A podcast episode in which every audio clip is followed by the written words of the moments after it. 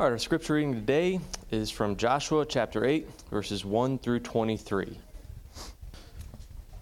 Joshua 8, 1 through 23. This is the word of God. And the Lord said to Joshua, Do not fear and do not be dismayed. Take all the fighting men with you, and arise, go up to Ai. See, I have given into your hand the king of Ai, and his people, his city, and his land. And you shall do to Ai and its king as you did to Jericho and its king. Only its spoil and its livestock you shall take as plunder for yourselves. Lay an ambush against the city, behind it. So Joshua and all the fighting men arose to go up to Ai. And Joshua chose 30,000 mighty men of valor and sent them out by night. He commanded them, Behold, you shall lie in ambush against the city behind it. Do not go very far from the city, but all of you remain ready. And I and all the people who are with me will approach the city. When they come out against us, just as before, we shall flee before them and they will come out after us until we have drawn them away from the city. For they will say, They are fleeing from us just as before. So we will flee before them. Then you shall rise up from the ambush and seize the city, for the Lord your God will give it into your hand. And as soon as you have taken the city, you shall set the city on fire. You shall do according to the word of the Lord. See, I have commanded you. So Joshua sent them out, and they went to the place of ambush and lay uh, between Bethel and Ai, to the west of Ai. But Joshua spent that night among the people. Joshua arose early in the morning and mustered the people and went up, he and the elders of Israel, before the people of Ai. And all the fighting men who were with him went up and drew near before the city and encamped on the north side of Ai with a ravine between them and Ai. He took about 5,000 men and set them in ambush between Bethel and Ai to the west of the city. So they stationed the forces, the main encampment that was north of the city, and its rear guard west of the city. But Joshua spent that night in the valley. And as soon as the king of Ai saw this, he and all his people, the men of the city, hurried and went out early to the appointed place toward the Araba uh, to meet Israel in battle. But he did not know there was an ambush against him behind the city. And Joshua and all Israel pretended to be beaten before them and fled in the direction of the wilderness. So all the people who were in the city were called together to pursue them. And as they pursued Joshua, they were drawn away from the city. Not a man was left in Ai or Bethel who did not go after Israel. They left the city open and pursued Israel. Then the Lord said to Joshua, Stretch out the javelin that is in your hand toward Ai, and I will give it into your hand. And Joshua stretched out the javelin that was in his hand toward the city. And the men in the ambush rose quickly out of their place, and as soon as he had stretched out his hand, they ran and entered the city and captured it. And they hurried to set the city on fire.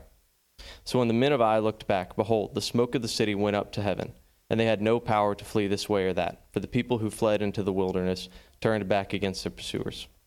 And when Joshua and all, all Israel saw the ambush had captured the city, and that the smoke of the city went up, then they turned and struck down the men of Ai. And the others came out of the city uh, against them. So they were in the midst of Israel, some on this side and some on that side. And Israel struck them down until there was left none that survived or escaped. But the king of Ai they took alive and brought him near to Joshua. The grass withers and the flower fades, but the word of our God will stand forever.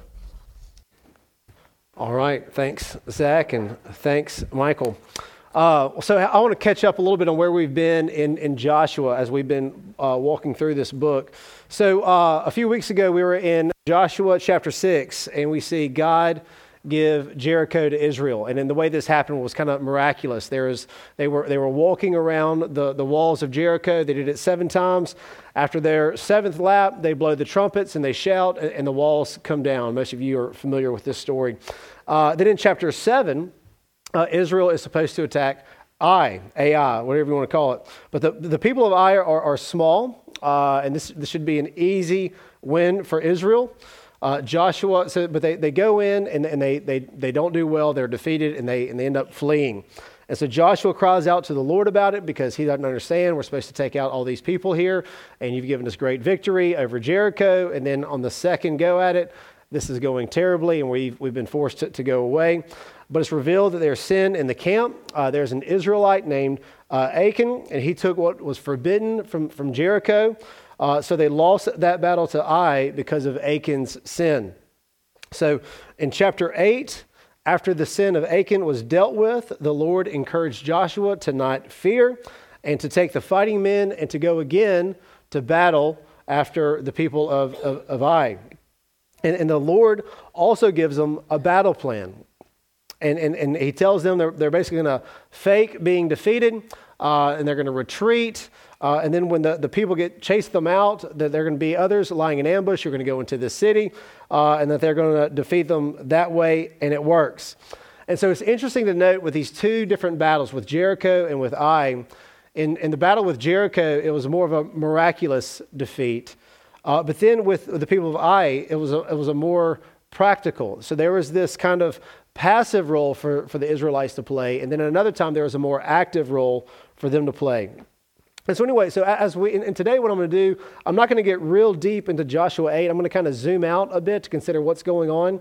And a couple things I want to consider uh, as, as, we look at Joshua 8 and just what's been happening in the last few chapters in Joshua, one thing I want to consider is the blessing uh, of obedience and the curse of disobedience that's, that's, that comes out here. And the other is how God uses means to accomplish his purpose, how God uses means, how, how God uses people to accomplish his purposes. So, first, we're going to look at the blessing and the curse. All right, so again, Joshua 6, Israel obeyed God and they were blessed in doing so. In Joshua 7, uh, Achan took what was forbidden, and we see that they were cursed for it. Then, after Achan was punished, then they obeyed God again, and they were blessed with another victory. So, it would be fair to say that when Israel was obedient, good things happened, and when they were disobedient, bad things happened. And that cause and effect is exactly what you would expect to see happen if you read Deuteronomy 28. You don't have to turn there, but in Deuteronomy 28, there's a, there's a list of blessings for obedience and curses for disobedience. And so, so this is the part of the old covenant. God said, if you do these things, if you obey me, good things will happen. And if you do these, and if you don't do these things, bad things will happen. So here's a question to consider Should Christians expect this kind of cause and effect under the new covenant? The, the old covenant, Deuteronomy 28, you do right, you'll be blessed. You do wrong, you'll be cursed. And is that what Christians should expect in the new covenant? That will be blessed by obedience and cursed with disobedience. Should we expect good things from God if we obey Him and bad things if we do not obey Him? Does the new covenant, the cross, and grace cancel out that system? Now, one thing that I want to be clear about the terms and conditions of Deuteronomy 28 no longer apply to us. That was a covenant that God made with Israel about that, that time and place, what he was calling them to. And that is not a covenant that God made with the church. So those terms and conditions do not apply to us. But we also see clearly in the New Testament that the apostles did not teach that our obedience or disobedience was irrelevant because of the new covenant, the cross, and grace. And that there are, in fact, effects to our obedience to God's word or a lack thereof. So consider this. Consider James chapter 1, verse 22 says this But be doers of the word and not hearers only, deceiving yourselves. For if anyone is a hearer of the word and not a doer, he is like a man who looks intently at his natural face in a mirror. For he looks at himself and goes away and at once forgets what he was like. But the one who looks into the perfect law, the law of liberty, and perseveres, being no hearer who forgets, but a doer who acts, he will be blessed in his doing. So, for a person who looks at the Word of God and does what it says, he will be blessed in his doing. Now, look, we're, we're all busy. We all have a lot going on. We all have a lot on our plate, things that are making us anxious or nervous or whatever. Uh, and we all have things that, that enter into our lives that interrupt our schedules, and we make adjustments because of those things. We make adjustments for those things because they're, they're important, we value them. So we, we make adjustments even when those adjustments are inconvenient. And that should be our experience with the Word of God, that we would make adjustments around what we see as the clear teaching of the Scriptures. We should rearrange our words that we use, uh, our attitudes, our actions, and sometimes our schedules to make them align more with what the Word of God teaches. And the promises that we get from God is that when we make those types of adjustments that come from what we see in the Word of God, that we will be blessed in our doing. But if we have an understanding of the new covenant, of the gospel and grace that does not move us towards obedience, but instead being a little bit more laid back about what God says, then we've misunderstood, misunderstood the work of grace in our lives, we've misunderstood the character of God, and we've misunderstood the Word of God. And, and sometimes people might come to understand the gospel and grace, and they feel a sense of relief because they think, ah, this is good. I, I, no longer have to worry about God's rules. That, that stuff was, was weighing me down. But, but who said God's rules, God's law was not good and it was not a blessing? Grace means that we're no longer condemned for our disobedience, but it does not mean that we won't suffer loss for our disobedience. For example, consider some of what the Proverbs say about parenting. In Proverbs 29 17, we read this Discipline your son, and he will give you rest. He will give delight to your heart. And then in uh, 29 15, just a couple verses before, it says, The rod of reproof give wisdom, but a child left to himself brings shame to his mother. So, on one side, obeying God's word, there's rest and delight for parents and wisdom for the child. And then on the other side of disobedience, there's shame. Obedience will bring blessing, and disobedience will be like a curse. Consider also Galatians chapter 6, verse 7 and 9 says this Do not be deceived, God is not mocked, for whatever one sows, that will he also reap. For the one who sows to his own flesh will reap from the flesh corruption, but the one who sows to the Spirit will from the Spirit reap eternal life. Let us not grow weary of doing good, for in due season we will reap if we do not give up. So we will reap what we sow. The new covenant, the gospel, and grace does not erase the fact that we will reap what we sow. Eugene Peterson, who wrote uh, the Message Bible, it's kind of a paraphrase of the Bible. Uh, he, he paraphrased that, that uh, passage in Galatians like this He says, What a person plants, he will harvest. The person who plants selfishness, ignoring the needs of others, ignoring God, harvests a crop of weeds. All he'll have to show for his life is weeds. So, for the person who loves the gospel of grace, but has mistakenly understood that to mean they no longer need to concern themselves with obeying God's word, then they're going to find a lot more weeds in their life than blessings. And perhaps they'll even experience more shame than peace. Now, with that said, I want to give a little bit of nuance to what I've just said. Because what, what, I've, what I've basically communicated is that there's blessing, uh, that, that when, when, if, if you obey God, there's blessing, good things happen. If you do not obey God, then bad things happen. And, and, and I don't want to take back what I've said, um, but I do want to add a couple things to, to lay that idea next to in Scripture. First, consider Job. He is a man who suffered greatly. And why did he suffer? Well, one reason that you could give uh, for why Job suffered so much was because that he was in fact righteous. And so Job's suffering had nothing to do with personal sin in his life. And, and actually, he had friends that were kind of gathering him around them, and they were saying, like, look, man, you're suffering because of sin. Just confess it and repent. And Job was just like, no, there's no sin that I need to repent. There, there's nothing. He, he was not aware of anything that he had done. He was, of course, a sinner, but he knew that his suffering was not a one to one relation because of his sin. And throughout the book of Job, we see in the beginning in the end that was not the case. And those friends that were telling Job, like, look, you're suffering because of your sin, they were condemned at the end of the book by God.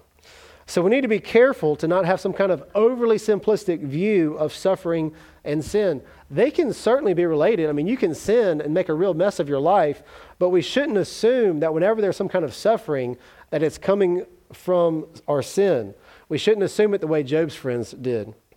Secondly, for Christians, suffering, trials, unavoidable. Uh, we read about Paul in Acts 14 that he went around strengthening the souls of the disciples, encouraging them to continue in the faith, and saying that through many tribulations we will enter the kingdom of God. Many tribulations is what Christians have in store for them. And so it would not be right or good for you to assume before the fact that any difficulty I have in my life is there because of my sin. That is a direct result of that. James 1 2 says, uh, Count it all joy when we face trials. Again, the assumption is trials and sufferings will happen. So, suffering and trials for Christians is normative. Now, also, it should be noted that if you approach your life and you're aiming to, to get to capture God's blessings and, and avoid the, the bad things, uh, then, then that's going to be a little bit off too. Whenever we're trying to pursue God's blessing in our life, if that becomes the primary thing, that, that we're, we're going to be a bit off, right? So, what we should do is pursue God and not use God as a means to an end. And look, this can be tricky, and a lot of times we don't even know we're doing it. There's a huge difference, even though it's hard to tell, between pursuing God and using God to an end. Like you have some kind of image of the good life in your mind, and so you're going to use God to get there. Jesus said, Seek first the kingdom of God, and then all these things will be added to you. C.S. Lewis put it this way. He said, put first, put first things first and second things are thrown in. Put second things first and you lose both first and second things. Now, there's, there's one other thing I want to bring out of our, our, of our passage today and the, the, this whole, the last few chapters of Joshua. Um, and it's, it's the way that God chose to work. And in this passage in particular, I want to talk about how God uses means. That might be a weird way to put it, but follow me here. So, my second point is that God uses means. So, Joshua 6, God did something miraculous in defeating Jericho. They walked around the wall seven times. The wall miraculously fell down, uh, and they had victory. And then God gives different instructions this time when they're going back to the people of Ai. It's more practical than miraculous. God basically tells them they should go to battle, send a smaller group, they should retreat, and when they retreat, the, the people of Ai are going to follow them out, empty the city. When they empty the city, you have people in ambush, they're going to fall after them. You know, one thing I think about is um, uh, Braveheart. If you've seen Braveheart, there's that scene where that happens, but anyway, never mind. But anyway, so, so that was the plan. It was really practical. And so in this, we learn that God sometimes works in miraculous ways, and sometimes he works in very practical ways humanly speaking, the battle plan for Jericho was not a good plan.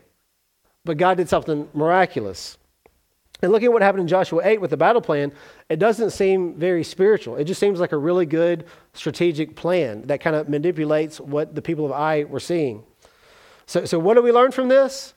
That God sometimes works in miraculous ways, and He sometimes works in very practical ways, or to put it in another way, God uses means. And we need to keep both of these realities in mind. And if we don't, we'll, we'll probably drift towards one of two errors. One era is that we'll be super spiritual and, and we'll, we'll, we'll trust God, put no hope in man, wait on God to do the miraculous, wait on God to bring down the walls and to part the Red Seas. But sometimes these type of people can be like me, while meaning well, can use confidence in God to justify a lack of effort a lack of planning or lack of hard work. And their confidence could be laziness or just fear of taking risk. Now, on the other side, you have the more practical, more pragmatic. They feel like everything's up to them. They might have godly goals, uh, but they act and plan as if there is no God and as if what happens is a result of their work, effort, plans, or their ability to make the right decisions. And we would do better to hold both those things in tension that we would work hard, plan, give real effort towards whatever God has called us to do, whether it's school, work, family, ministry, finances, whatever. But as we work hard, we should know that it is God who is ultimately in control, that results are the things that belong to God, they don't belong to us. So our hope must be in Him, not our efforts. As Psalm 20 says, some trust in chariots, some in horses, but we trust in the name of the, uh, the name of the Lord our God. But we need not take that as a reason to give less effort or to not work hard and be diligent in planning. Proverbs 6 says, Go to the ant, O sluggard, consider her ways and be wise. So, a faithful Christian is a hard worker who trusts God with the results. God uses work, He uses our efforts, He uses our planning and our strategizing. And a faithful Christian works hard because they know God is working. William Carey, uh, known sometimes as the father of modern missions, he wrote a little book with this catchy title An Inquiry into the Obligation of Christians to Use Means for the Conversion of the Heathen. No doubt that was a bestseller, right? Well, so anyway, th- this whole idea, he wrote this responding to some who were trusting in God's sovereignty to a fault. Clay Walton actually spoke on this one of our Wednesday night meetings. And th- there, was, there were some that were making the argument that the need for over, overseas missionaries uh, was not needed, and that was the thing that, that God was doing. And so, anyway, he was at one meeting and he was talking about the, the need for Christians to be overseas missionaries. And an old minister stood up during the meeting. He said, Young man, sit down. You're an enthusiast. When God pleases to convert the heathen, he'll do it without consulting you or me. In other words, he was saying, Look, God's going to take care of conversions. He doesn't need you, He doesn't need me, He doesn't need us, He doesn't need people to do what He's going to do. And that's, that's kind of half right. God will take care of it. The part where he was wrong, this old minister, was that he chooses to use means. He uses people, regular folks like you and me. And, and in this book, William Carey said this he said, As our blessed Lord has required us to pray that his kingdom may come and his will be done on earth as it is in heaven, it becomes us not only to express our desires of that event by the word, but to use every lawful method to spread the knowledge of his name. So the old minister said that God would take care of the conversion of the heathen, and William Carey said that we should use every lawful method towards that end. William Carey was right, the old minister was wrong. Faithful Christians should be hard workers. Paul said this, 1 Corinthians 15:10, "But by the grace of God I am what I am, and his grace towards me was not in vain. On the contrary, I worked harder than any of them, though it was not I, but the grace of God that was in me." So Paul said God's grace towards him was not in vain. And so why was the, the, the grace of God not in vain towards Paul? He said because he worked really hard. And so, if you love the gospel of grace, and if you want that grace to have to, to, for its effect to be full, to the full, and you want that grace to be not in vain, that means you would be a hard worker. Faithful Christians who understand the sovereignty of God and the grace of God are hard workers. Christians should work hard to see the gospel spread. Christians should be known at work as hard workers. Christians should be known by our teachers as hard workers. Uh, Christians who play sports should be known as hard workers. And as a church, we need to be thoughtful about the spread of the gospel, locally and globally. And we, we should think, strategize, uh, have think tanks, whatever it takes. We, we need to be shrewd about this. In, in Luke 16, Jesus tells this parable, and it's a weird parable. It's weird because uh, there's this guy who's a dishonest manager, and he's kind of the hero of the story. Basically, the way it goes is this manager knew that he was about to be fired. And so he realized that uh, he needed to go and, and, make friends with people that they'd been doing business with. So he went to these people they'd done business with, and he basically said something to the effect of, hey, cut your bill in half, and, and, and we'll, we'll consider it settled. And so he went and did all this.